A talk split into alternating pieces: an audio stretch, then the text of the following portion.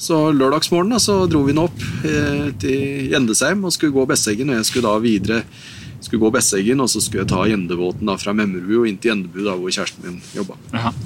Hadde glemt fjellsko da, vet du. Hadde glemt joggesko. Gikk i sandaler.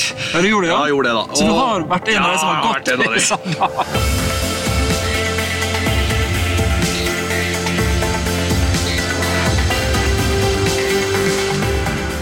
Du lytter nå til Utestemmer, Den norske turistforening sin podkast om natur og friluftsliv. Jeg heter Eivind Eislott, og som mange andre så er jeg veldig glad i den betjente DNT-hytta Gjendesheim og de mektige fjellområdene rundt Gjende i Jotunheimen. De siste ti åra har Marius Haugaløkken og kona Anne Katrin Togvold vært bestyrere på Gjendesheim og satt hytta på kartet som aldri før.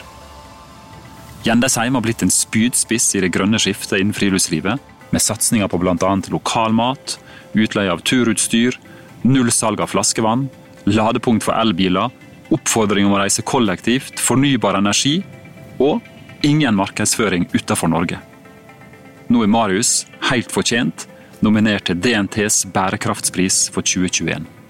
Alt dette og mer til vil vi gjerne høre mer om, og derfor er vi på besøk hos Marius Haugaløkken på Gjendesheim i dag. Du, Velkommen til Utestemmer, da, Marius. Ja, tusen takk. Hyggelig å være her, altså. Det er du som kanskje egentlig skal ønske meg velkommen, for hvor sitter vi nå? Du, nå sitter vi oppe på toppen av Valdresflya, på flyet 1389, som vi kaller da lille restaurant og spisestedet jeg driver oppe her. Ja, Så nå sitter vi da i steikende sol midt på fjellet. Eh, det finnes jo ikke noe bedre sted å være enn akkurat her. Nei, Det er helt utrolig. altså Vi sitter her med helt blå himmel på toppen av Valdresflya, med bare bitte litt vind i mikrofonen. Ja, Fantastisk, og særlig med tanke på at eh, det har ringt meg folk i hele går kveld og i dag tidlig og lurt om Valdresflyet er stengt pga. det ekstremt mye vind på værvarselet. Eh, men nok en gang eh, kom det til fjells uten å studere værmeldinga altfor godt. da. Ikke sant? Akkurat det med yr, er ikke det et litt sånn betent tema for hyttebestyrere? Jo, det er jo det. Altså, man skal jo alltid Det blir veldig feil eh, for meg å si at folk ikke skal sjekke værmeldingen, for det må man gjøre. Ja. Eh, Men man får bruke litt kritisk sans og kanskje gå inn og studere det litt mer eh, i detalj ja, inne Ja, på grafen og sånne ting. Eh, Men veldig ofte så, så er det mange mennesker som jeg tror ender opp med å holde seg hjemme når de kunne opplevd dager som det her. Ja, ikke sant?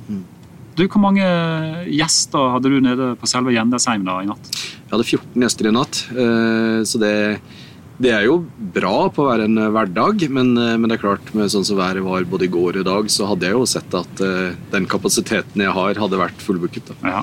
Og Nå er vi midt inne i liksom den beste vårskitursesongen Mm. og ser fram mot sommeren. Men eh, nå som det da blir helg i morgen, Mm. er du da fullbooka, eller er ikke folk helt klar for uh, høyfjellet? Nei, det, er, det, det følger på en måte veldig værmeldingen nok en gang. Ja. Men uh, det som på en måte gjør det litt spesielt for oss i år, er jo koronapandemien. da. Ja. Uh, Vi har 185 senger på Gjendesheim, og hytta er jo egentlig rigga for å kunne ta imot godt over 200 gjester. Ja. Men vi har lagt, lagt oss på liksom en selvpålagt tak på 50 gjester. Ja. Eh, Forrige helg så var det utsolgt, og i, nå i helgen så ser det ut som vi ender på rett i underkant av 40, så det er nå plass til, plass til flere. Ja. Eh, Men jeg tror også kanskje at folk nå er litt rann sommermodus. Det begynner jo å spire og gro rundt omkring. Ja. Men når du ser rundt oppe her nå, så det er jo ingen grunn til at ikke folk skal tyne det siste ut av vinteren. Nei, altså Her er det jo ikke akkurat vårlig ennå, kanskje, Nei. men temperaturen er jo kommet seg. da. Ja, Og snøen har satt seg, så det er jo alle muligheter. Ja, absolutt. Og det, og det er jo det som er fine på den tida her, at du har alle muligheter. Eh, Jeg har eh, minste sønnen min på tre og et halvt år. Han var nede i Vågå og sykla i pumptracken i, eh, i tynnkledd i, i går ettermiddag etter, etter barnehagen. Og her oppe så er folk på topptur på ski, så det er jo en årstid som kan by på alt. Ja, helt nydelig.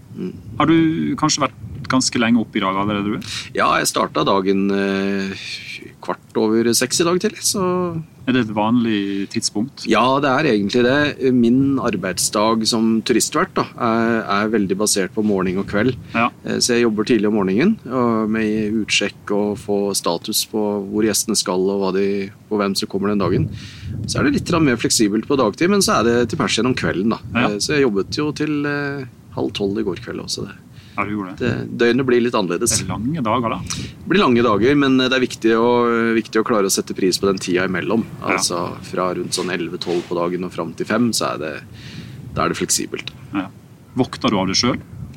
Eh, Eller har du alarm? Jeg har alarm, eh, men jeg våkner jo av og til av meg selv og tenker oi, nå har jeg kanskje forsovet meg. Men eh, det blir en rutine med alt. Jeg har gjort det her i noen år nå, så det kommer Ja. inn i det. Hva som er alarmen din, da? Nei, det er, det er en fæl, ekkel sånn der pipelyd som jeg vet særlig kona mi syns er forferdelig. For det er, det, er jo gjerne da inni hennes mareritt, for hun sover jo kanskje et par timer til. Særlig helgene, da. Ja, Så ja. det, det, ja, jeg har litt dårlig samvittighet for den ringelyden. jeg. Jeg skjønner. Du, eh, Hvor mange brød var det dere måtte servere til disse hyggelige, heldige gjestene? Nei, i dag, Det var ikke så mange i dag. Det var vel en eh, seks-sju brød. Det går, det går jo med litt i matpakker og sånne ting òg. Ja. Men eh, det er klart, gjennom en sommer, når du har 200 gjester som skal først og fremst spise en deilig stor frokost, og så skal de smøre med en durabelig stor matpakke, så det blir noe steiking av noe brød. Ja. Er du god på brødbaking sjøl? Ja, jeg skulle gjerne sagt ja, men eh, jeg er vel ikke det. Jeg må skryte på meg at jeg er god til å ansette flinke mennesker som er flinke til å bakebrød. Det, det er jeg god på. Det er en veldig bra egenskap. Ja, det er, jeg tenker sånn så at hvis jeg skulle gjort alt selv, da hadde ingenting blitt gjort ordentlig bra. Eh, så jeg tenker jeg må jobbe gjennom andre hvis jeg skal på en måte klare å få kabalen til å gå opp. Ja. Så motivere og, og få riktige folk på plass, det er vel min viktigste jobb. Ja. For det er mange som tror at hvis du skal være bestyrer i DNT, så må du nesten ha kokkebakgrunn. Ja, og, og, men det er jo veldig forskjellig. På, på en del mindre hytter eksempel, så er jo ikke rammene slik at du kan ha egne ansatte til alt. Nei. Eh, og jeg vil nok påstå at de som driver de, de mindre hyttene i DNT, har mye mer kunnskap om alt enn det jeg har. Jeg, jeg må nok ha et mer overblikk og ikke så dypinngående kunnskap. Ja, ikke sant? Du, eh, kona di, Anne Togvold, og du har vært bestyrere her oppe nå i ti år. Ja, ellevte året nå. på Ja. NSM. Mm. Og dere har jo virkelig satt uh, Gjendesheim på kartet, altså. Ja, vi prøver da. Ja, jeg har liksom aldri sett så mye om Gjendesheim i eh, norsk presse som etter at dere tok over. Nei, på godt og vondt. Nei, jeg tror det er mest på godt. Ja, vi får håpe det. Men kan ikke fortelle, du må fortelle litt om hva som har vært viktig for dere da, som, som bestyrere. Ja. Nei, eh, det starta vel egentlig med at Kan vel si at jeg innerst inne er en eh, liten hippie. Ja. Jeg på en måte har, har litt sterke meninger om mange ting. Eh, og jeg hadde vel egentlig aldri trodd at jeg skulle leve av det som noen kaller for masseturisme. Da. For Gjendesheim med Besseggen er jo på en måte en sånn Det trekker veldig mye folk inn. og Ja. og er avhengig av volum. Eh, Så jeg var veldig tidlig klar på det at hvis jeg skulle ha motivasjon til å gjøre det her, så måtte jeg, så måtte jeg finne en del punkter jeg kunne jobbe med. Eh, Kanskje bl.a. dette med Jeg begynte å jobbe med bærekraft lenge før ordet bærekraft ble misbrukt, misbrukt og radbrukket overalt. Eh, Men det å kunne, kunne drive en hytte og på, med minst mulig klima- og miljøavtrykk, men også på en måte formidle det budskapet, var noe som motiverte meg veldig tidlig. Ja. Eh, Så det, det har vi drevet med, da. Og prøver, å, prøver å formidle det på en god måte. Dere har jo rett og slett en ambisjon om å være blant de aller mest, for å bruke det ordet, da, bærekraftige hyttene vi har i norske fjellheimen. Ja, det er, det er jo en, holdt på å si, det er jo et skyhøyt mål, da, for det er jo veldig mange som er flinke på det her. Men, men jeg er veldig klar på det at eh, ingen klarer å redde verden alene. Eh, Men hvis du gjør en god ting, og du klarer å formidle det Jeg mener at den formidlingen er, veldig viktig i det med å jobbe og drive på en bærekraftig måte. Hvis du formidler det og sår på en måte et frø eller en tanke hos alle de som følger med deg, Ja. eh, og de begynner å dra dette videre, da kan det virkelig monne. Så når jeg på en måte kveld etter kveld gjennom hele året står i matsalen min eh, og ikke forteller bare hva de skal spise, men jeg forteller faktisk om ja, hvem som har lagd maten deres, og hvorfor det er viktig å, å velge norsk eh, mat, kanskje norsk kjøtt fra dyr som har vært på utmarksbeite, Ja. eh, og forteller om dette. Eh, og hvis på en måte av de 16 000-17 000 menneskene som spiser middag hos meg hver eneste år, hvis, kanskje hvis 10% av de da, eh, tar en ekstra kikk i frysedisken når de er på matbutikken, eller får litt dårlig samvittighet hvis de ikke spiser opp maten sin, Ja. så, så da har jeg kanskje vært med og utretta noe. da. Ja, ja. Du er god på kommunikasjon. da. Du er jo en formidler av rang. Så du har jo Er det norsk presse som har gått glipp av et supertalent her, eller? Nei, jeg vil ikke si det, men eh, det er vel eh, litt sånn som person at jeg, jeg er ikke veldig redd for å by på meg sjøl. Nei. Eh, og mm, jeg var jo veldig tidlig ute med, med bl.a. på Facebook med noe jeg kalte for Gjendesheim-TV. Ja. eh, Hvor konseptet var på en måte å holde da telefon eller kamera med en skjelvende hånd, kanskje litt på skrått, med litt dårlig lyd. Og jeg fikk jo veldig mye sånn tilbakemeldinger at å, du må bruke stativ og den og den mikrofonen, og det skal være på høykant eller liggende eller alt mulig. Men eh, jeg har på en måte tenkt at det, det, er, det er meg, det skal være Ja. personlig, og det skal være selvgjort. Ja. Og det, det har jo gitt en veldig god effekt. da. Ja. Jeg, har, jeg har veldig mange som ser på meg som en personlig venn, som ikke jeg vet hvem er, som følger meg godt i sosiale medier. Ja, for det er litt sånn at Bare for et par dager siden så åpna jeg min eh, kjære Facebook-profil. Mm. Og der, eh, der dukka jo du opp, da. Altså Ja. i hele skjermen min. Jeg gjorde det. ja. Fordi eh, du hadde filma ganske tett på ansiktet ditt Ja, her oppe på flyet. Ja. For du ville anbefale en ny aktivitet. Ja, ja da, da, var det, da var det vind. Altså, da måtte jeg jo, I og med at jeg ikke har noe sånn støydemping på telefonen min, så måtte jeg ha dette klin oppi fjeset. Eh, og da var jeg ute med noe som heter en kitevinge, som er på en måte en eh, lavterskel da, i forhold til det med kiting. Ja. Så da hadde jeg med meg en av mine ansatte opp her og lærte opp han, og tenkte at det her må jeg fortelle om til andre òg, for da, var det, da hadde jeg fjellet helt for meg sjøl. Ah. Det var nydelige forhold. Det var vind, men veien var åpen, og det var sol, og det var fantastiske forhold. Jeg, ja, det var Jon som jobber hos meg, og jeg som var her mutters aleine. Og det, jeg syns jo det er for gærent at det sitter jo mange folk rundt omkring som eh, hadde hatt godt av å være på fjellet akkurat på slike dager. Det var en sånn god påminnelse, for da satt jeg inne i Oslo sentrum Ja, og, stakkars. og var veldig misunnelig på det du gjorde. Ja, ja nei, men det er jo et valg du tar, så det Ja, ikke sant? Hva er det slags valg? Ja, det kan man si. Du, du må komme litt nærmere inn på de ulike tiltakene som har vært viktige for dere. Mm. Eh, Du har jo en nettside hvor det på mange måter finnes mye informasjon og, og ramses opp på det ene eller andre tiltaket. Men hvordan, hvordan vil du gå inn i det? Hva vil du trekke fram som noe av det viktigste? Ja, Det aller viktigste tenker jeg er det med, med mat og råvarer. Eh, I min bransje, da, i storhusholdning og restaurant, så er det så ufattelig eh, Det er så ufattelig enkelt og hva skal jeg si, ufattelig fristende å gjøre det enkelt. Ja. Jeg kan gå inn på en innkjøpsportal og trykke på en knapp, og dagen etterpå, eller to dager etterpå så får jeg levert på døra det jeg vil av kjøtt og grønnsaker og alt mulig. Eh, Men hvis man ikke følger litt med, så, så da kommer det folk, ting fra hele verden. Ja. Og jeg mener, jeg bor jo i Vågå, som er en, eh, et, eh, en bygd hvor landbruk er viktig. Ja. Og da hvorfor skal jeg ende opp å servere kjøtt fra Namibia, eller lam fra New Zealand, da, når jeg bor i en, i en bygd hvor folk jobber og dedikerer livet sitt til å, til å drive med f.eks. sau og, Ja. og lammeproduksjon. Ja. Eh, så det starta egentlig med det der at eh, jeg, før jeg drev i Endesheim, så var jeg også på Ronvassbu. Ja. Og jeg så hvor vanskelig faktisk det var for meg å, å få tak i eh, Norsk er én ting, men å få tak i lokale råvarer og være med å støtte opp om det lokalt. Var veldig vanskelig. Um, så Så da, da ble jeg veldig mot, ja, veldig rart og veldig sånn jeg føler at det er skikkelig feil. da. Eh, Så da begynte jeg å jobbe hardt med det her, og heldigvis så var jo det her noe som også begynte å bli mer eh, i vinden. da, Og det med norsk og, eh, og lokal mat. Og du fikk på plass, bl.a. i Gudbrandsdalen, så fikk du på plass noe som het Gudbrandsdalsmat, som gjør det lettere å samkjøre innkjøpene fra lokale produsenter. Ja.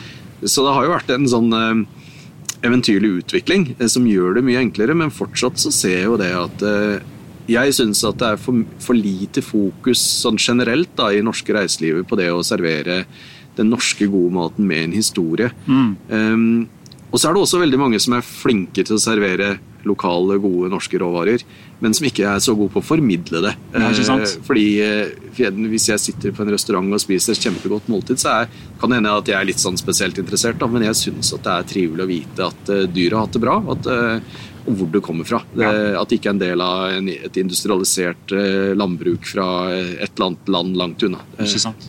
betyr mye for meg. Men eh, disse eh, mulighetene for å bestille lokal mat det var kanskje ikke altså det var ingen muligheter for det for sånn 10-15 år siden? Det var veldig vanskelig, i hvert fall. Du måtte på en måte legge ned dags arbeid for å få det på plass. Og så var det jo gjerne sånn eh, da vi var på Ronvassbu, så måtte vi jo sette oss i bilen og reise rundt. Da Eh, Ja. Da Jeg kjøpte veldig mye poteter fra en som var naboen min på Otta, som het Hans Ryddølen. Ja. En gard som het Nedre Sto. Og da måtte jeg nå kjøre dit da med en henger og plukke, fylle på med tre tonn med poteter og kjøre det opp og få det inn på et kjølerom, et lager, og det var, var veldig mye vendinger. Ja. Eh, skulle du kjøpe en, eh, en elg eller et eller annet, så måtte du reise til det jaktlaget og måtte få kjøttet godkjent. og Det var, det var ufattelig sånn her klønete vei. Ja. Men nå er det ei trivelig dame som heter Anette Svastuen, som ringer meg hver mandag og spør hva vil du ha. Da kan jeg bestille grønnsaker fra Aukrust i Lom, og jeg kan bestille kjøtt fra Breheimen Mat. Og, ja, det er kjempebra, altså.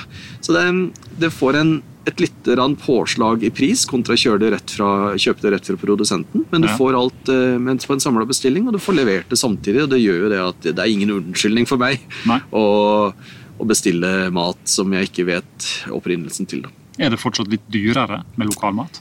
Ja Eller er det begynt å grann. jevnes ut? Ja, det jevner seg ut, men det er kanskje litt dyrere, men det utgjør ingenting så lenge du klarer å, å håndtere svinnet. Nei. Altså Hvis folk spiser opp maten sin, det har mye mer å si enn eh, enn om du betaler en prosent og to prosent og tre prosent ekstra. Få folk til å spise opp, det er der økonomien ligger. Ja, ikke sant? Så det er ingen som ikke spiser opp igjen, sier. Ja, Det er jo alltid noen som ikke spiser opp, men, eh, men mitt målet mitt er at da skal du ha veldig dårlig samvittighet hvis du går, hvis du går fra. Da skal du ha dårlig samvittighet. Og jeg, og jeg har jo også Da får du sånn blikk fra bestyret. Ja, det er litt sånn. Men ikke bare bestyreren. skal jeg si det. Av og til så inviterer jeg en del av, av produsentene mine. Mathias Nele, som jeg kjøper lam fra, for eksempel, han sitter av og til og koser seg i matsalen mens jeg forteller om han. Altså, og det er klart at Hvis du går forbi Mathias, da, som dedikerer livet sitt til å, til å selge godt eller norskprodusert lammekjøtt, Ja. og du går forbi han og liksom ikke har spist opp, da, da skal du krype. altså. Da skal det være en veldig god grunn. Det skal jeg huske på. Ja. Du, det begynte med maten, sier du. Hva videre var det som var viktig for dere? da? Nei, Det har jo hele tiden vært mye sånne små elementer. Jeg jeg liker å kalle det for knagger. altså Som du kan Ja. henge på en måte dette prosjektet mitt på.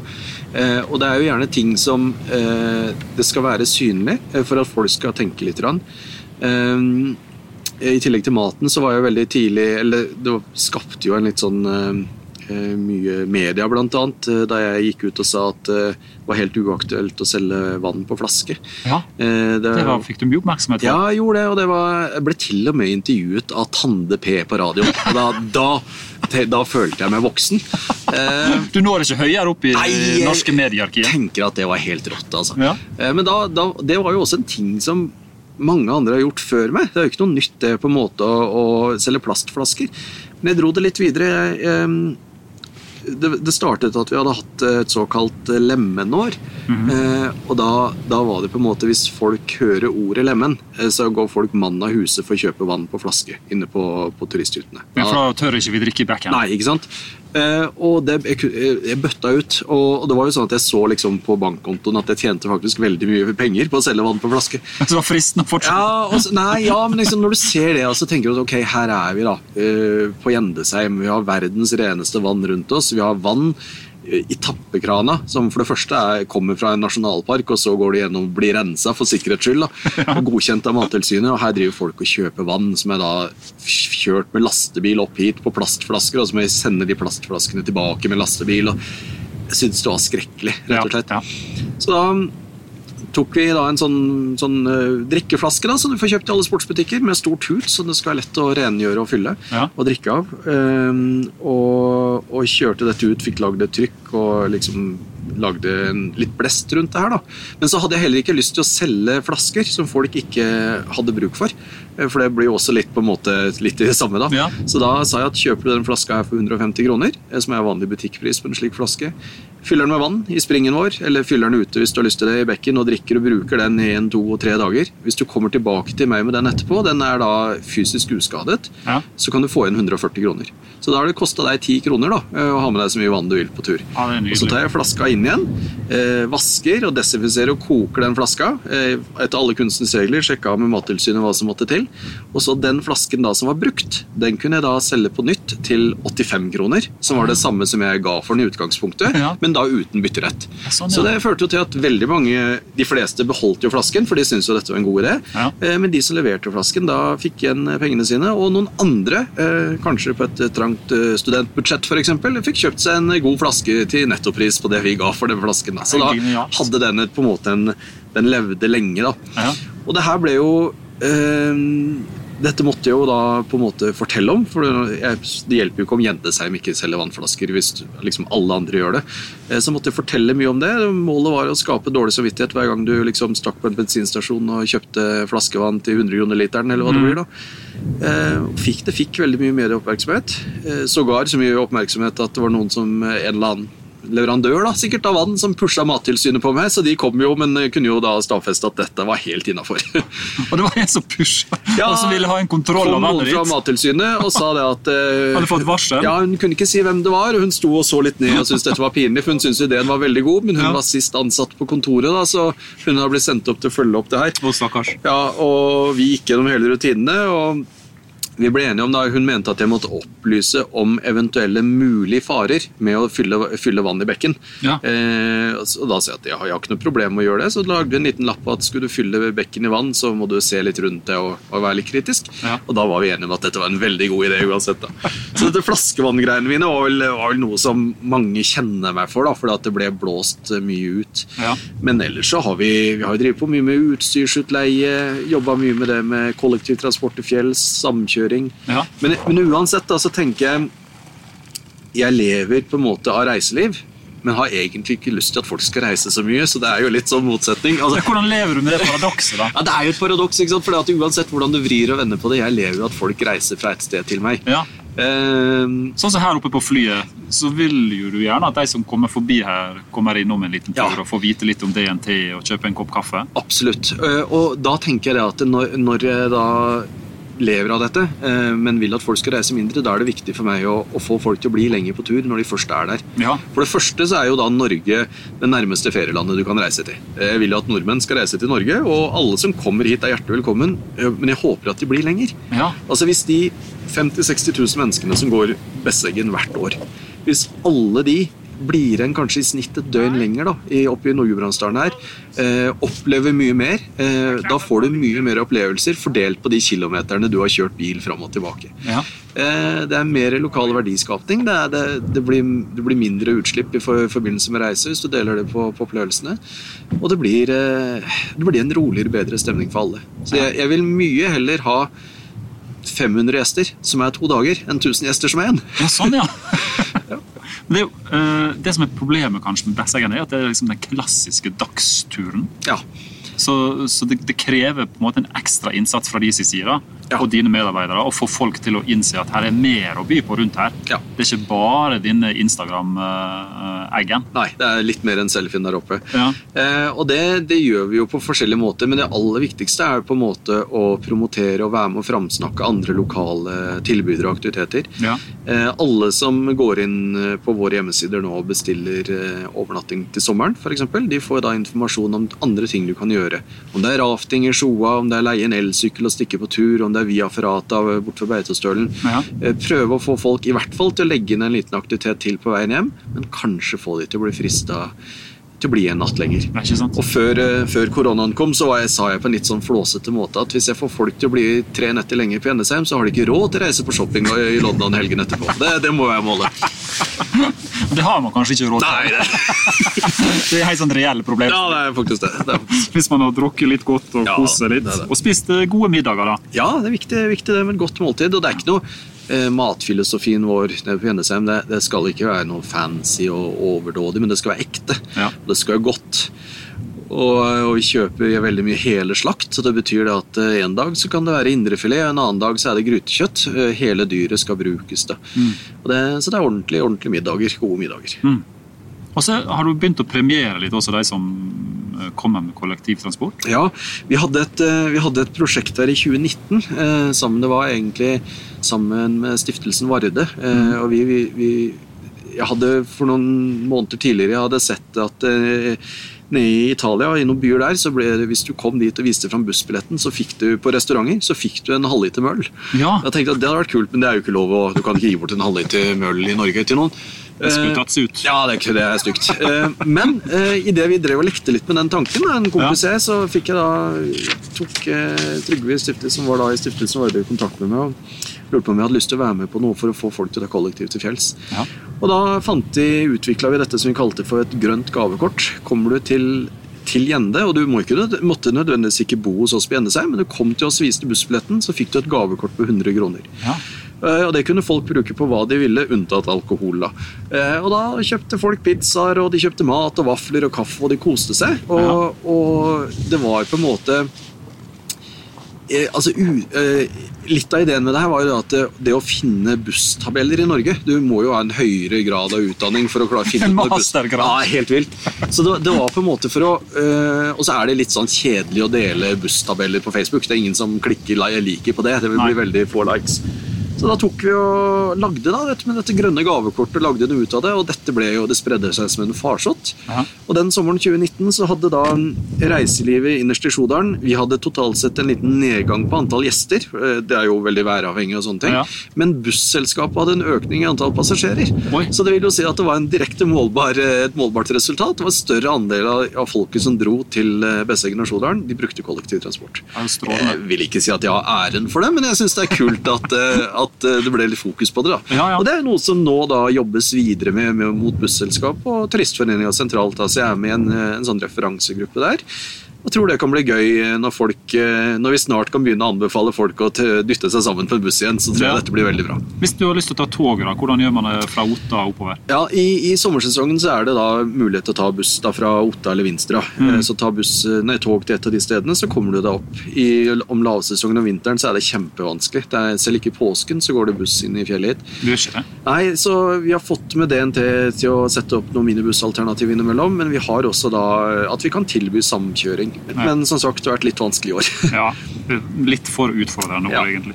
Men du fikk også ganske mye oppmerksomhet da du begynte å snakke om hvor du hadde lyst til å markedsføre Ja. Gjendesheim, og ikke markedsføre Gjendesheim. Ja, det er jo mange som fortsatt eh, kjenner meg for det òg, da. Og det, det starta vel egentlig med at eh, eh, det var jo Jeg drev på med dette, da. Hadde lyst på kortreiste gjester og kortreiste Ja. mat og minst mulig klimautslipp.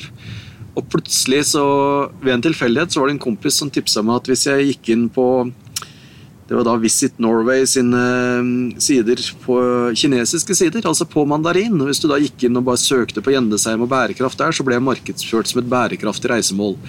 På manda- mandarin? På mandarin. Ja, Og jeg tenkte at eh, det, Jeg har stor respekt for det Innovasjon Norge gjør, de gjør veldig mye bra. Men tenkte at akkurat i den settingen der så hadde ikke jeg lyst til å være med på det. da. Nei. Så jeg sendte en mail og lurte på om de kunne fjerne meg. Men det var ikke så enkelt. da. Det var litt sånn type Jeg lå i en database, og det gikk ikke an. Altså, det, det ble mye Ble du tatt imot med høflig tone når du tok kontakt, eller syns de at du hadde en veldig merkelig henvendelse? Jeg tror de hadde, at de syntes at jeg hadde en veldig merkelig henvendelse. Og de tror nok kanskje ikke at jeg mente det seriøst, men jeg gjorde jo det, da.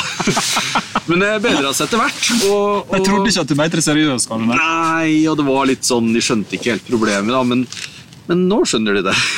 At både jeg mener det seriøst, eller mente det seriøst, og det er også noe som ikke jeg har lyst til å ta noe ære for, eh, men absolutt ikke. Men jeg var vel med da, å sette fokus på noe som mange brydde seg om, for det var veldig mange i, i næringa mi som var helt enig. Mm. Og, og jeg tror jeg tror på en måte at vi kan, vi kan leve godt av turisme. Mm. Eh, Men allikevel på en måte veie, veie på en måte litt ting opp mot hverandre. Hva vi har lyst til å gjøre og hva vi har lyst til å satse på. Mm. Jeg har full respekt for de som eh, satser på det asiatiske markedet. Eller ikke bare asiatiske markedet, men langdistansemarkedet. da. Mm. Om det er USA, for den saks skyld. Mm. Full respekt for det, men jeg, vil ikke være med på det. da. Eh, Jeg mener at det er feil. Ja.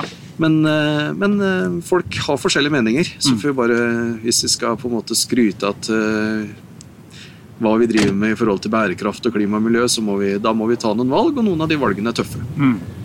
Tror du at eh, det oppstår et sånt paradigmeskifte nå som pandemien har stoppa opp disse langdistanseturistene? Ja, jeg tror kanskje at vi har fått eh, Og det, og det starta nok litt før pandemien også, så, eh, i forhold til markedsføring og, og, og på en måte hvor vi, hva vi skal gjøre. Men jeg, jeg tror helt klart at det har gitt en del av oss litt tid til å tenke oss om. Mm. Eh, er det på en måte er vi sårbare hvis vi selger eh, på en måte alt vi har eh, Mm. til et marked som er kanskje mer utsatt da, for å komme hit under sånne situasjoner? Ja. Så jeg er i hvert fall sikker på det at for meg som har lagt mye av min markedsføring og nedslagsfelt, og det gjelder jo egentlig Turistforeninga også, da, på, på den norske turisten, Mm. jeg tror at vi har At det var veldig lurt da, i Mm. forkant. Men jeg gleder meg til grensene åpner igjen, for jeg er jo ingen som er mer glad i svenske turister som kommer med tog, enn det jeg er. Så jeg, jeg har jo, Når man sier at man ikke ute, markedsfører seg i utlandet, så det er på en måte det fjerne utlandet markedsfører jeg meg ikke i det hele tatt. Nei. Jeg kjørte, har annet kjørt litt målretta markedsføring mot området rundt Gøteborg. Ja, du har det? Med veldig stor, eh, stor, godt resultat. Ja, så bra, da. da fikk jeg flere svenske unge voksne som satte seg på toget hjemme. Tok tog til Vinstra, eh, nei, til Otta, hvor jeg henta dem. Og de kunne da skrive under på at det var mye enklere for dem å komme seg til Jotunheimen enn til de tilsvarende svenske fjell. I den grad de har tilsvarende svenske fjell, da. Men Ja, eh, det var Så det Vi liker å prate om dette med sånn flyskam og, og dette greiene, og det, men det er ikke bare noe vi snakker om. Det er reelt, altså. Det, så dette, det er framtida. Mm. Tror du at eh, du har påvirka mange andre i DNT-systemet? Nei, jeg syns på en måte Jeg, jeg håper jo det. Men, jeg, men det er veldig mange gode, gode tanker og, og meninger om øh, Det er veldig mye bra som skjer i DNT, men også i reiselivet ellers i Norge. Men jeg har kanskje turt å sette ord på en del ting som kanskje mange har tenkt. da, Og vært med og, og dratt lasset. Eh, men jeg har fått, eh, fått veldig mye backup og støtte egentlig alt jeg har gjort. eh, og jeg setter jo veldig pris på det. da. Eh, men, jeg, men det er no, innimellom så må noen være først og, og tørre å stikke seg litt fram. Og det er jo ikke alle som Det var ikke bare lovord jeg fikk for denne holdt på å si kampanjen min. men, Men Har du møtt en del motstand òg? ja, har gjort det. Folk Ja. som mener jeg er spik og gæren og, og på en måte ikke vil snakke med meg. Men veldig mange av det, ja, det Jeg har jo opplevd at noen var sterkt imot det jeg hadde. Og så gikk det ett og et halvt år, og så har jeg blitt invitert til å holde foredrag om det samme temaet.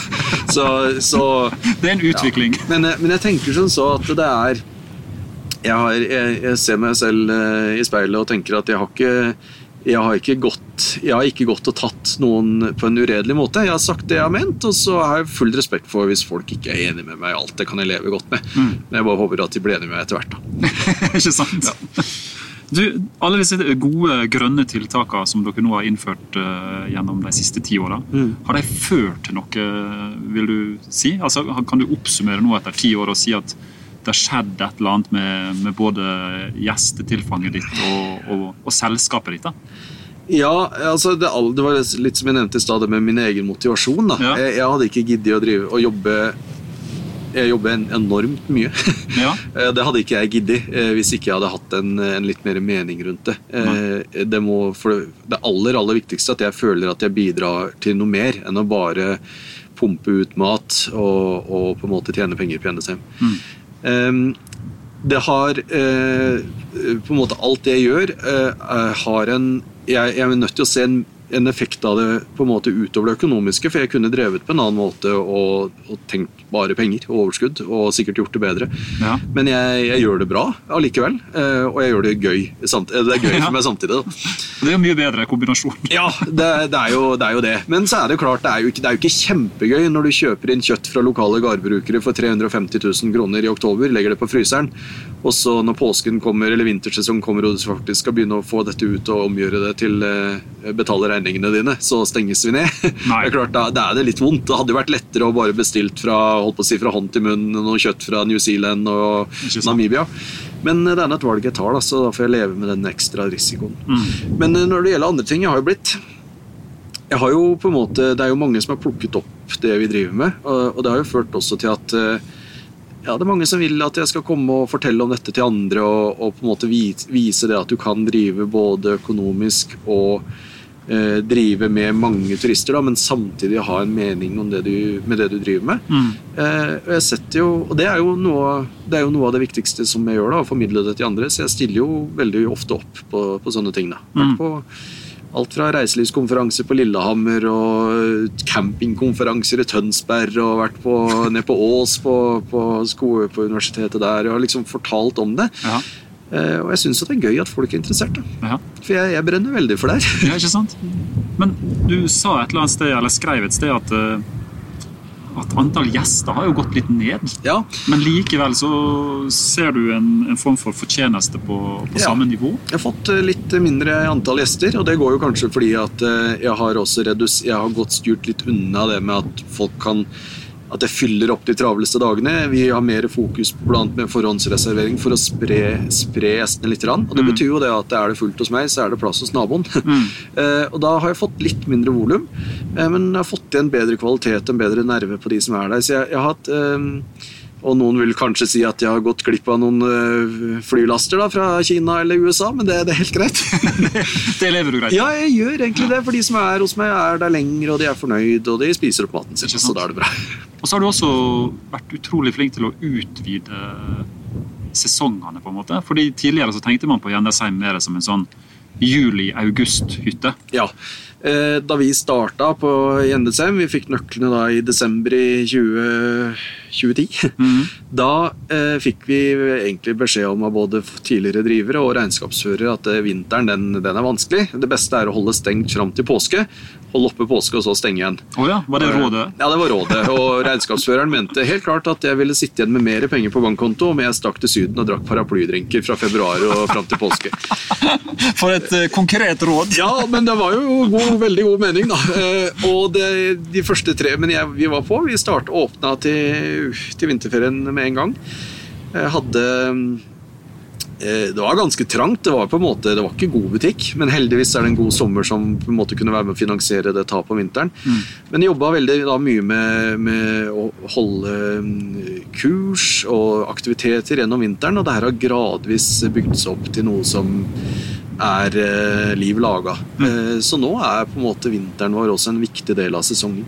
Og når det kommer til så, sommeren, så mm, det er klart at Volumet det er som du sier fra, kanskje fra midten av juli til skolestart, men vi har holdt oppe fra starten av juni. Og til og med uke 40, altså den første høstferieuka. Ja. Og jeg jobber nå, jeg har et mål, en drøm om at jeg skal kunne utvide åpningstiden enda mer. Ja. Men det er klart at det man må jo, Også her så er det jo på en måte Jeg liker å tenke denne bærekraftpyramiden da, innimellom. og det er klart det, For å holde et anlegg i gang, så skal det jo også være noen som besøker det. Ellers så fyrer jeg jo til kråka. Mm. Eh, så, men det har jeg troa på da, at i framtiden at jeg skal gjøre. Eh, og i alle år har jo alltid Gjendesheim stengt 1. mai eh, og åpnet igjen i juni. Eh, og jeg får jo spørsmål om hvorfor jeg gjør det, det er jo så fint på fjellet. Men nå når vi også da driver denne kafé-restaurantsaken oppe på toppen her, Ja. så er målet mitt at til neste år så holder jeg Gjendesheim også oppe i mai. da. Det er målsettinga i hvert fall, så får vi se hva vi sier om et år. Ja. Det er en fin periode, da. Ja, fantastisk. Så det burde egentlig være mulig å lokke flere til fjells Ja. i den eh, litt sånn seine vårskisesongen. Ja, det er det, men utfordringen er jo at eh, veldig mange mennesker, eh, og det er jo helt naturlig, er på jobb hver hverdagene, og så er det helgene Ja. de kan komme. Og det gjør det litt utfordrende personalmessig, for har du folk på jobb, så har ikke de lyst til å jobbe døgnet rundt fra fredag til søndag. De har jo lyst til å, og det, krever, det er jo arbeidsmiljøloven nei, spiller jo inn her også, det, disse timene må jo fordeles på flere dager. Ja. Eh, og det er jo litt vanskelig å fylle en arbeidsdag når det er null gjester da, fra søndagskvelden og fram til kanskje til torsdag. Ja. Men eh, vi får prøve. Ja. Går det an å bare ha åpent i, i helgene, og, eller fins det ikke muligheter for det? Nei, eh, det er veldig vanskelig å få tak i ansatte som bare vil jobbe i helgene. Kan, det er vanskelig å basere seg på bare helgehjelp, blant annet. For det, Ja. vi er nå oppe i Gudbrandsdalen, og, de, veldig mange på en måte av de som er over 18 år, de bor andre steder. Ja, ikke sant? så, så det er vanskelig å basere seg på det. Ja. Du, Vi er nødt til å få lov til å bli litt kjent med det òg. Altså, din bakgrunn for at du sitter her i dag i, i solsteiken på Valdresflyet. Ja. Hvordan eh, var din egen oppvekst? Vokste du opp i, i en friluftsfamilie? Ja, både og egentlig. Jeg, jeg er, selv om mange påpeker at jeg ikke har den breieste gudbrandsdalsdialekta, så jeg er, fra, jeg er født og oppvokst på Otta, Ja. eh, byen ved Rondane som det blir kalt. Byen ved Rondane, det, ja. det var slagordet da. Ja, Otta fikk bystatus, så da var det byen ved Rondane. Fantastisk. Nei, jeg vokste opp på Otta. Eh, Et fantastisk sted å vokse opp på, syns jeg. da. Eh, Men jeg, min familie altså, heter Haugaløkken til etternavn, og det er jo egentlig et eh, gardsnavn. Et lite småbruk oppi, langt oppi skogen, oppunder noe som heter Tokampen, hvor det var hytta til en som heter Marcello Haugen, en synsk mann som døde i 1967. Langt der oppe så er familien min fra. Men min bestefar han, han gifta seg med niesen til Marcello Haugen og flytta til Oslo eh, før krigen. Ja.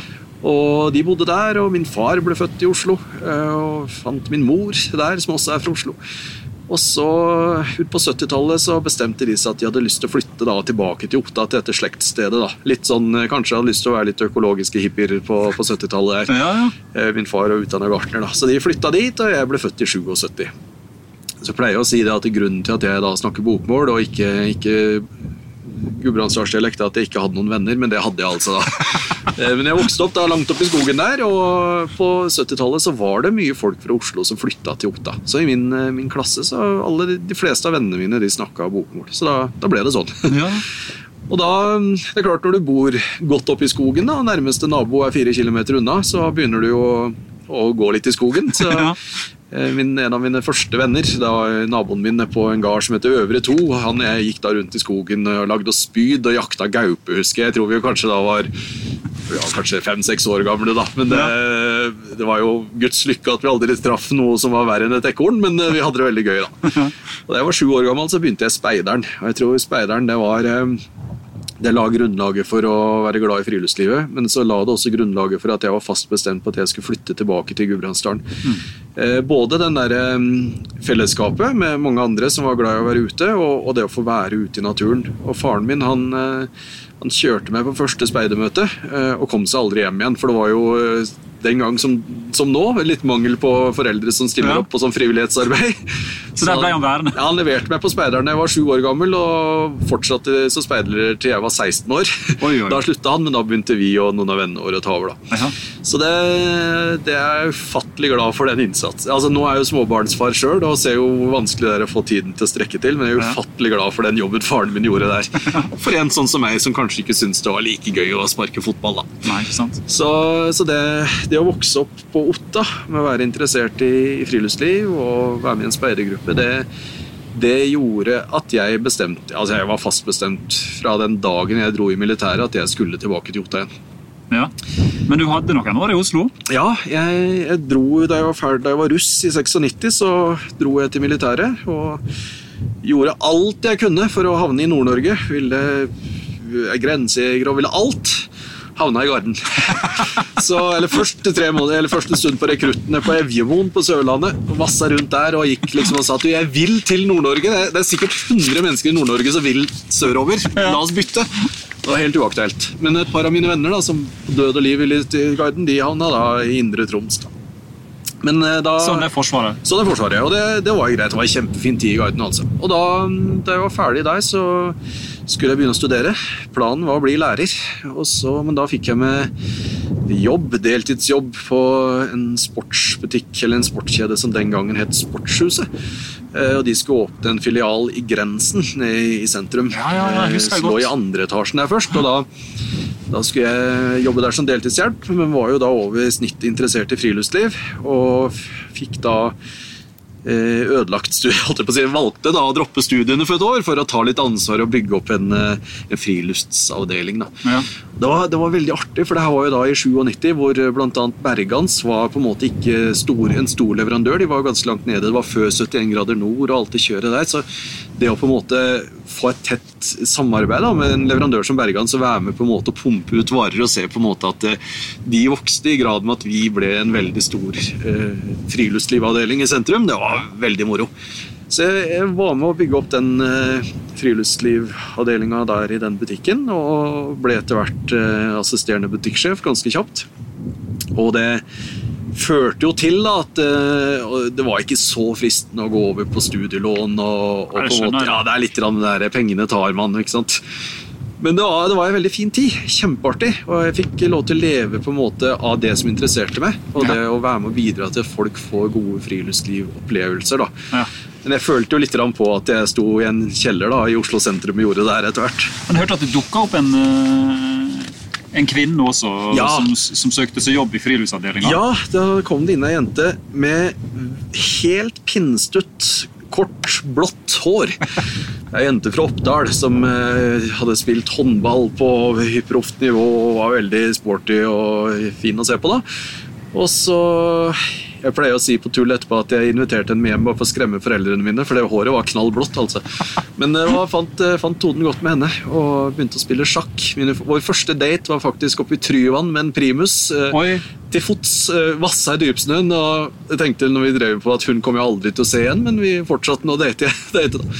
Så vi hadde vi noen fine sånne sjakkdater på en, uh, et utested som het Open Door i Oslo. Ja.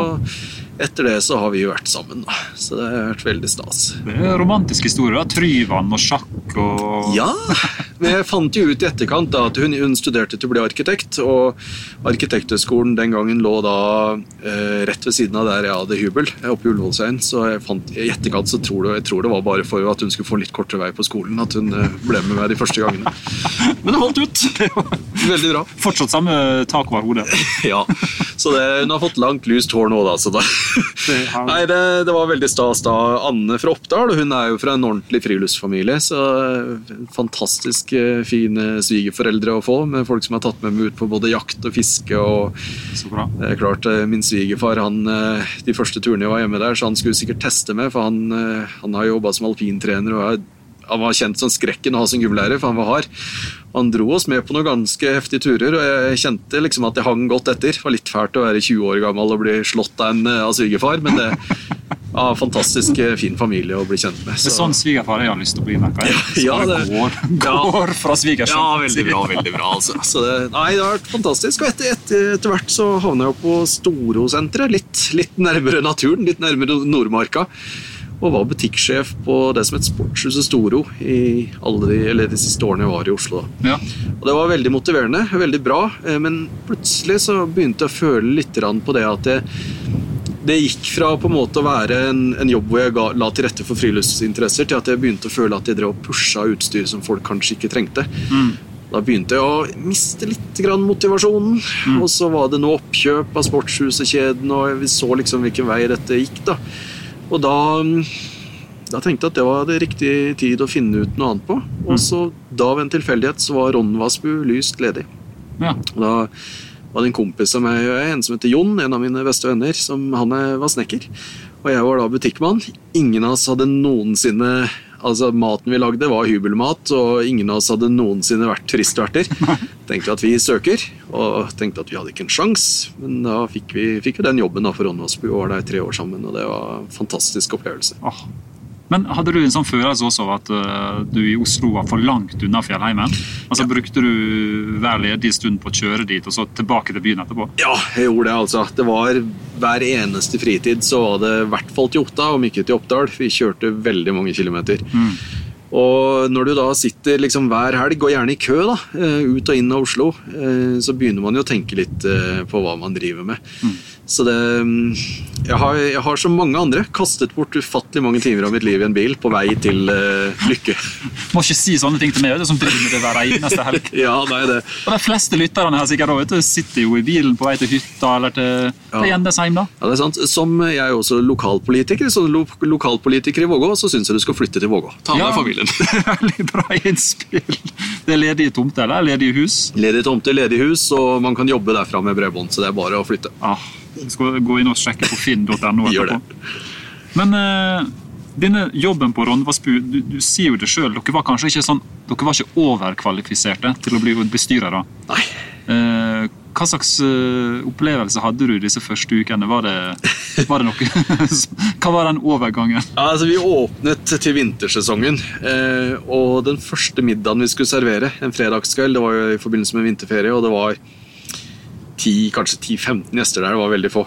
Eh, og Jon og jeg sto der. Og vi hadde jo ansatt en kokk da, som heldigvis kom fra, fra hotell og restaurant. Ja. Han bare sto og lo av oss, for vi virra jo rundt og var livredde. Vi visste jo ingenting. ikke sant? Eh, vi hadde jo spist på restaurant. Vi hadde det nærmeste vi hadde kommet i det. og det var, nei, det var, det var ille, men det var en bratt læringskurve. Ja. Eh, men vi utfylte, og fortsatte å utfylle hverandre veldig godt. For, for at Jon han er veldig eh, snekker og veldig handy og løser på en måte alt veldig bra. Om aggregatet skulle stanse, det kunne han fikse.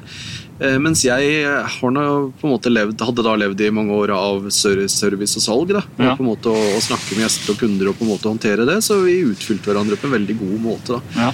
Fikk Ronvassbu til å gå veldig bra. Utvida sesonger og hadde det veldig gøy der sammen.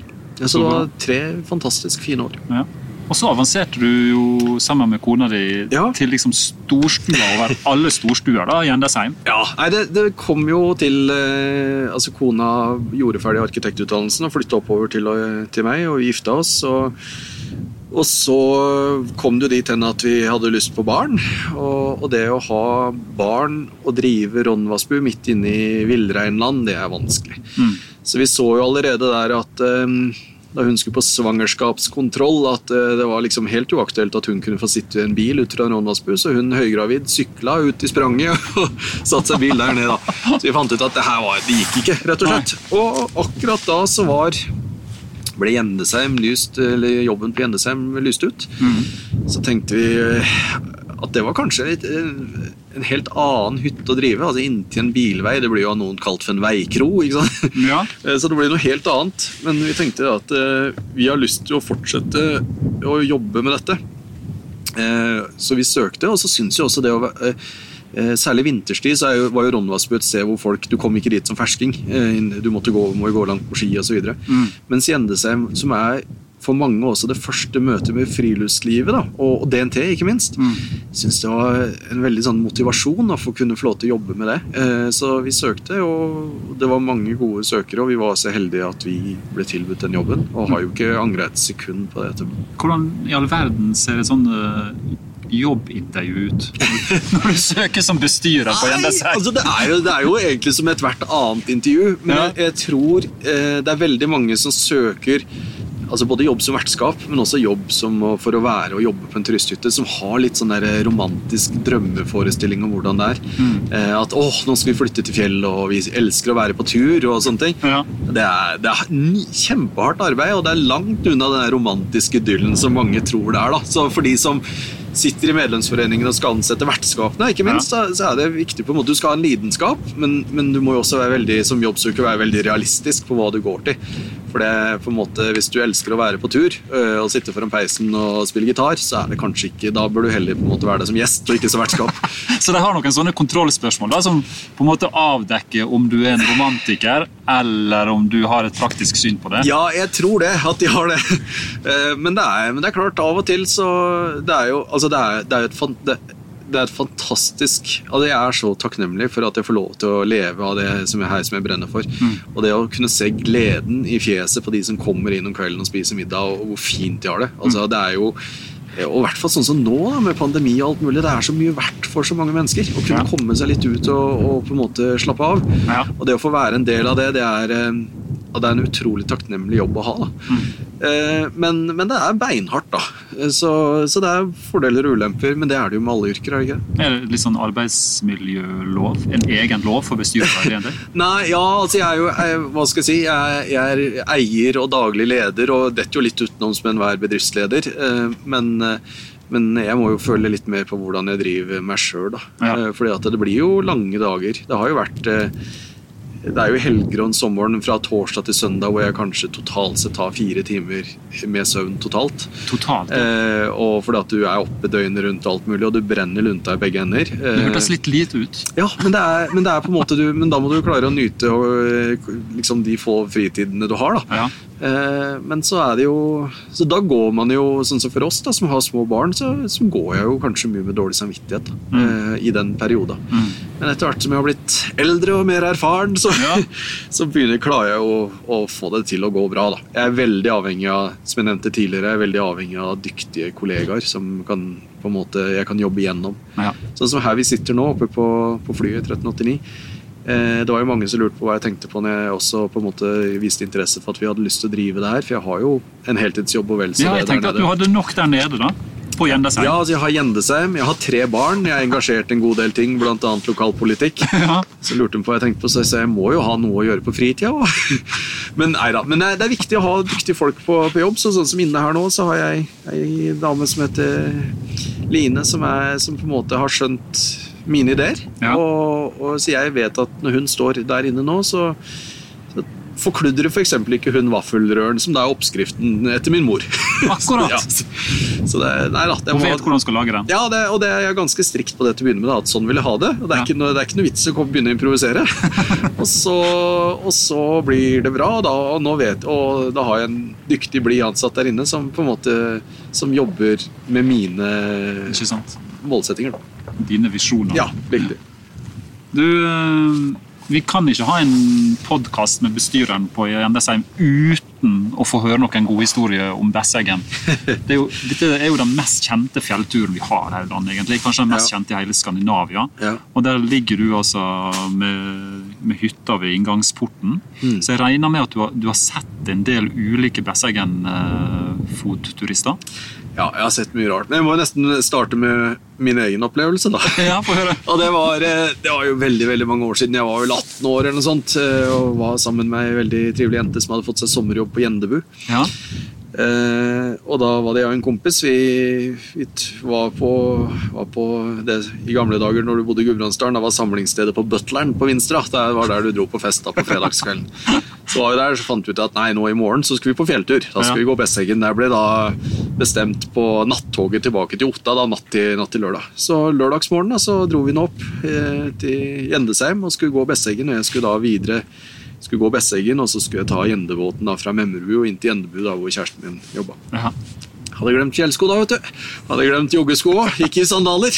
Ja, du gjorde det, ja? Ja, gjorde det da. Så du har vært en av de som har gått i sandaler? Og um, Kan du gå god for det skotøyet? Nei, jeg kan ikke det, altså. Men, eh, men jeg gjorde det, og um, gikk da i litt sånn sliten form, da, som du kanskje er når du er 18 år og har hatt en hel aften på Butleren på Vinstra.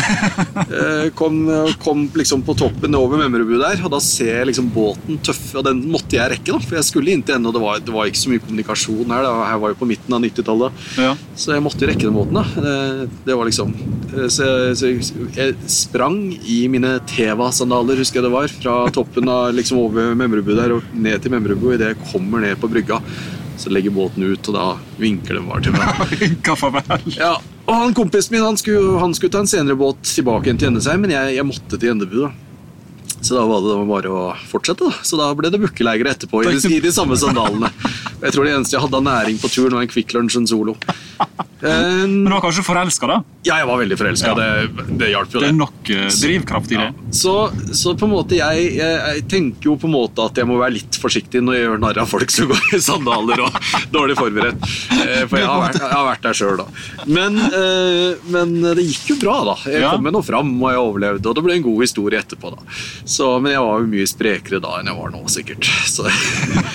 Men, eh, nei, men ellers med gode historier med Besseggen, er klart du møter jo alt mulig, og du, du møter mange som kanskje ikke har forberedt seg så godt. Du kan tross alt sette deg en bil eller en buss i, i Oslo sentrum, og så kan du noen timer etterpå være ved brygga på Viende, og så setter du deg på en båt, og så plutselig så er du mm, liksom midt i Jotunheimen nasjonalpark. Mm. Og det er klart at da har du glemt igjen eh, ordentlige sko eller ordentlige klær eller matpakke, så har du et problem, da. Ja. Eh, så, men eh, jeg tenker at Man kan si mye om de der litt sånn rare tilfellene man møter, men jeg velger jo heller tenke på å se alle de stjerner i øynene og de lykkelige menneskene som kommer ned. Da. Det Ja, er kanskje det som jeg har lyst til å fokusere på. Ja, ja, ja. Men det har vært noen redningsaksjoner hver eneste sånn her. Ja, det er det. Er det. det er, og det er mye unødvendig. Men det, det har heldigvis blitt litt bedre nå i det siste. Reiselivet oppe jeg gikk sammen og fikk på plass noe som heter Bessegpatruljen, annet, hvor vi tar et sånt oppsamlingsheat på slutten av dagen. Eh, det er Hver dag? Eh, ja, gjennom Ja. høysesongen så nesten hver dag, ja. Og Ja. i helgene i, i skuldersesongene. Og det, det avverger mye unødvendig, og, og det hjelper mange mennesker, da. For det er jo mange som eh, som hauser seg kanskje litt opp. Kanskje de er litt høydeskrekk i utgangspunktet, og så har de gått og grua seg kanskje i et par uker, og så kommer de til sjølve liksom, det steileste partiet på Besseggen. Mm Da har de kanskje glemt å drikke litt vann, og de er litt stressa i utgangspunktet. Og da er det et del folk som går i lås. Ja. Det vi ser der da, at ofte så, ofte så hjelper det bare bedre med å ta en pause, kanskje gi dem en klem og, og en solo.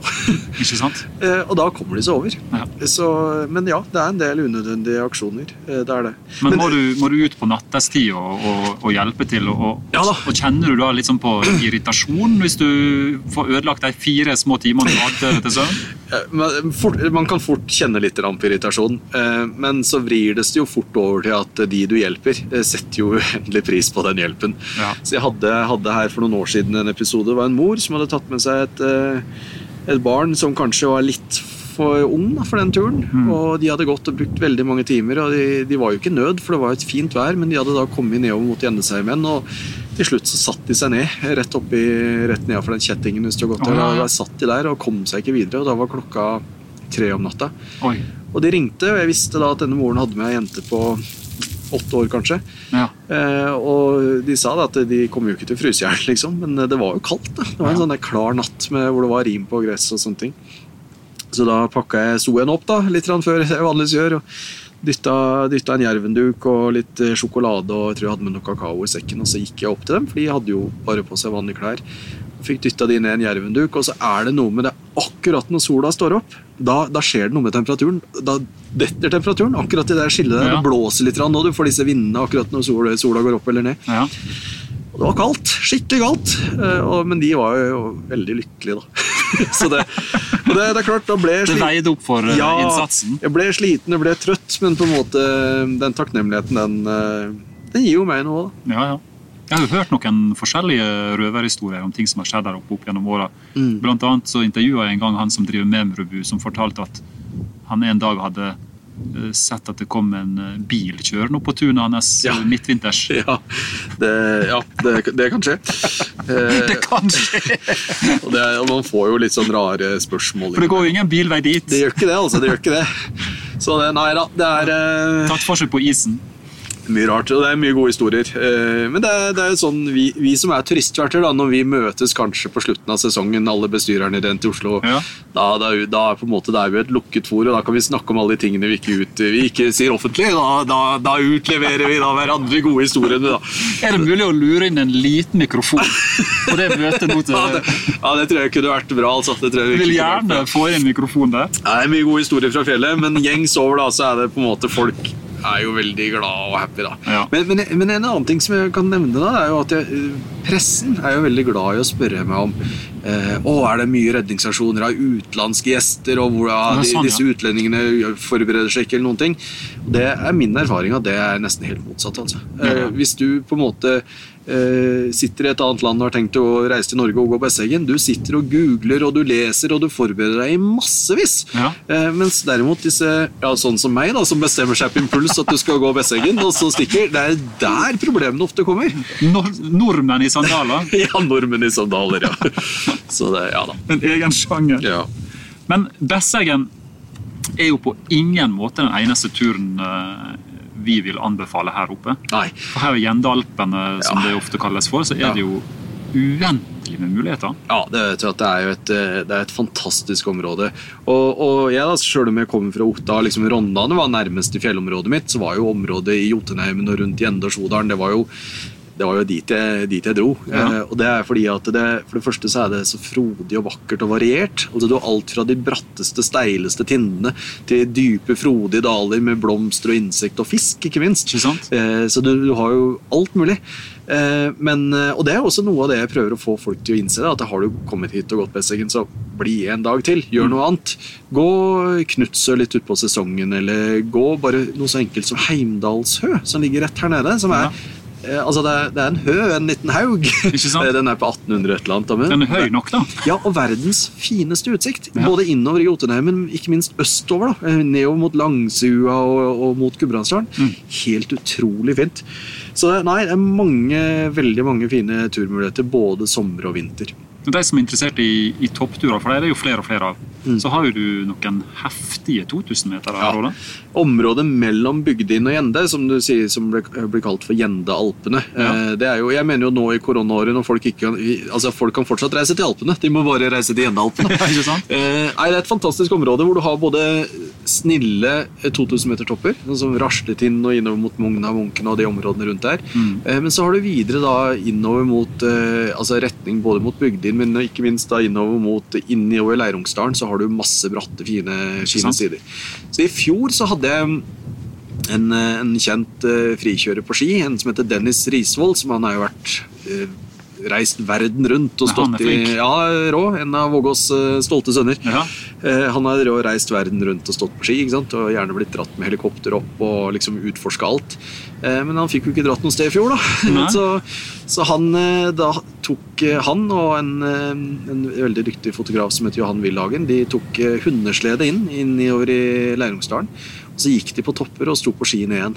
Og, det, og som han sier, det er jo skikjøring i, i verdensklasse, og det ligger rett her inne. Og han kom seg ikke helt på toppen, men han kom seg langt inn uten motorisert transport. Det, var, det var helt rått. Så det, det er et fant, det er enorme muligheter. Det er sånn Tjørnåstind og Ja. disse toppene som ligger egentlig ganske nært bilveien her òg. Ja, det er mye å ta, altså. Og han samme fotografen, Wilhagen, han hadde på besøk her nå for et par uker siden. Eh, sammen med en Tinde-veileder, hvor de faktisk eh, Og det er en tur som vi ikke, nesten så ikke liker å fortelle om på podkasten, for det er en tur for de få.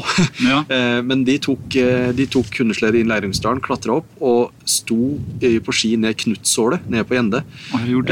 Men de var godt forberedt og Ja. faglig dyktige og de, masse risikovurderinger, så Ja. dette er ikke noe jeg anbefaler for alle. Nei. Men gjør det med en, en, vei, en Tindeveileder eller gjør det som en kjentfolk. Og de sto på ski ned, ned Knutshålet, havna ned på Gjende og ble henta ut igjen med. Ja. Og han eh, Wilhagen også reist verden rundt og sier at det her var liksom noe av det ypperste Mm. han har opplevd.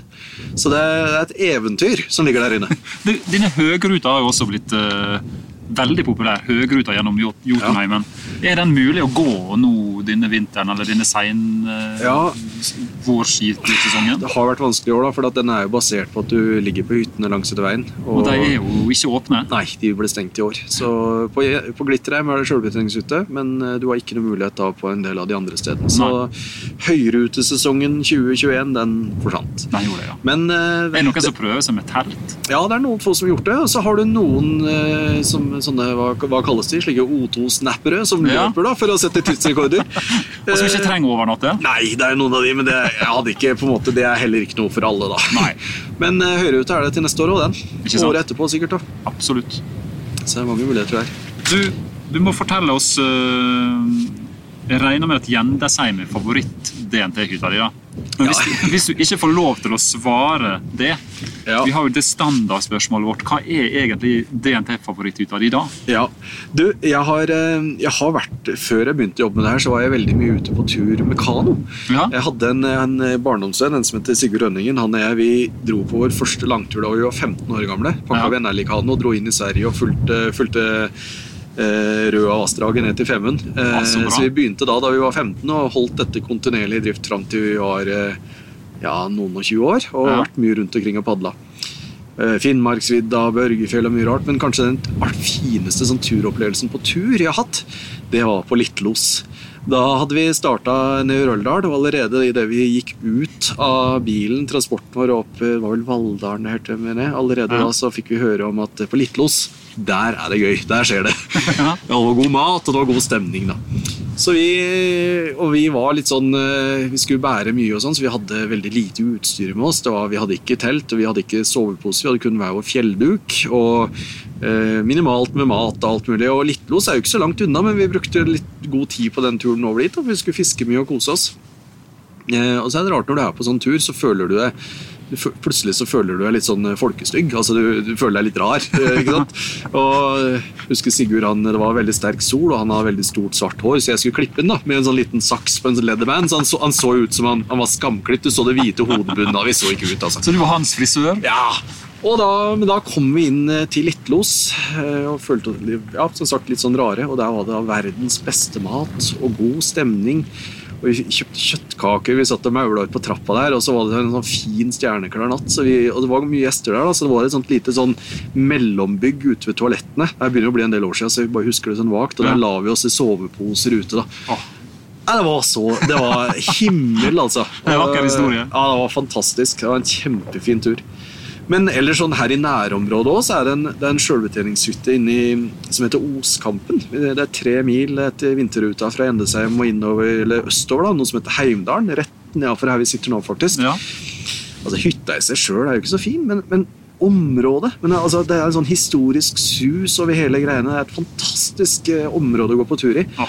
Eh, og vi er så heldige at vi, vi stikker til den Eh, Vi har jo ansvaret for stikkinga til den eh, hytta med vinterstid. Ja. Eh, og selv om jeg på en måte, Det er jo noe vi gjør med snøscooter, for det er såpass langt at vi tar ikke den til, på ski. Men, eh, men eh, selv om atkomsten kanskje ikke er så romantisk, det å sette seg da ned på inne på Oskampen og spise matpakka si og det, er, ja, det er et område som flere burde gå i. Ja. Fantastisk. Der er du mer aleine, kanskje? Ja, veldig.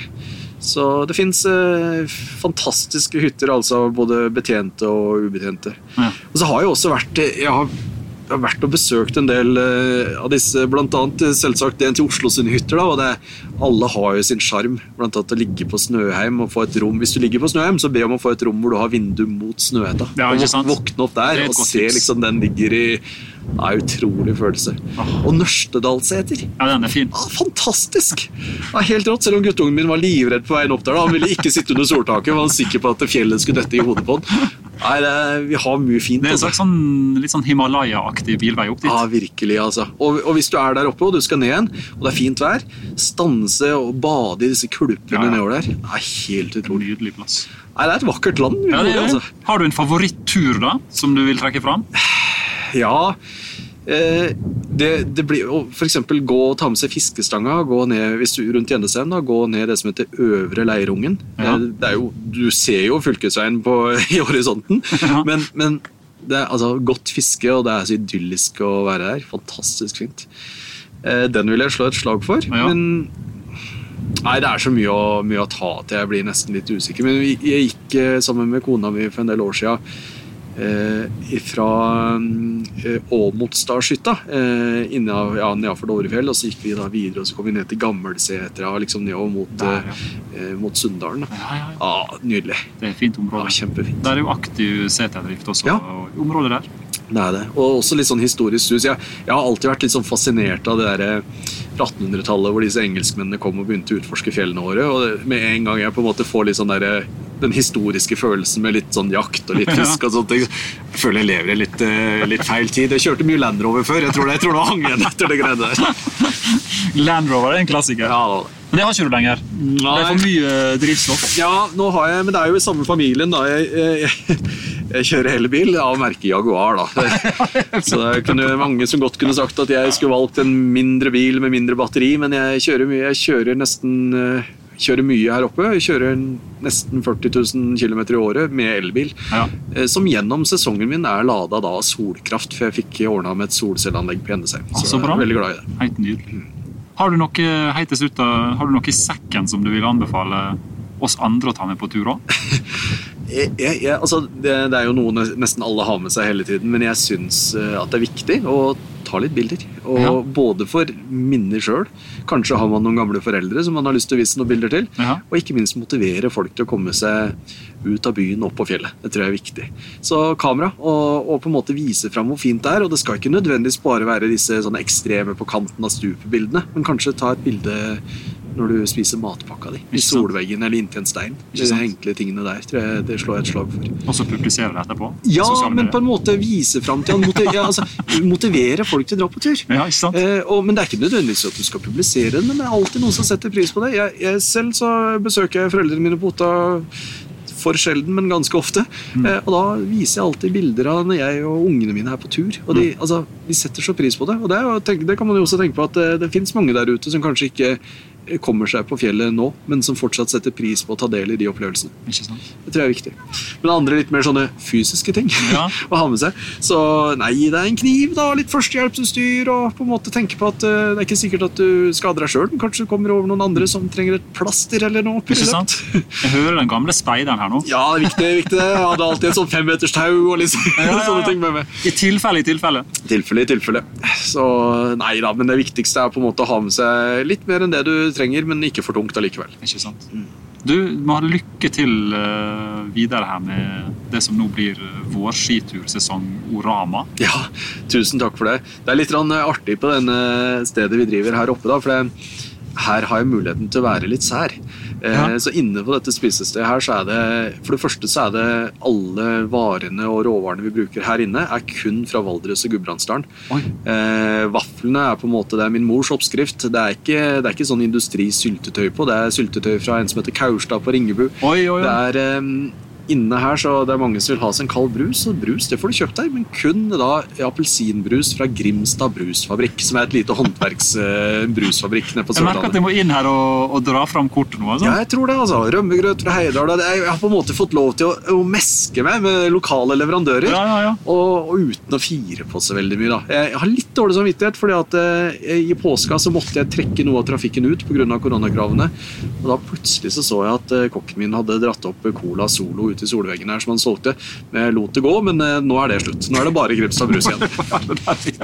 Da skal vi inn og smake på den. Ja, det synes jeg vi skal gjøre. Du, Tusen takk for at eh, du tok deg tid til å snakke med oss. Ja, hyggelig, altså. Og så lykke til med både vårskisesongen og hele den kommende sommeren. Tusen takk. Vi snakkes igjen. Det gjør vi. Du lytter nå til Utestemmer.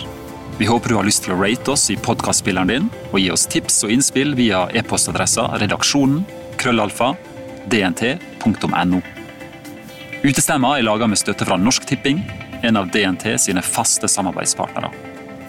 Norsk Tipping er stolt over å kunne bidra til at enda flere får gode opplevelser i naturen, og vil takke alle foreninger og frivillige som tilrettelegger for dette.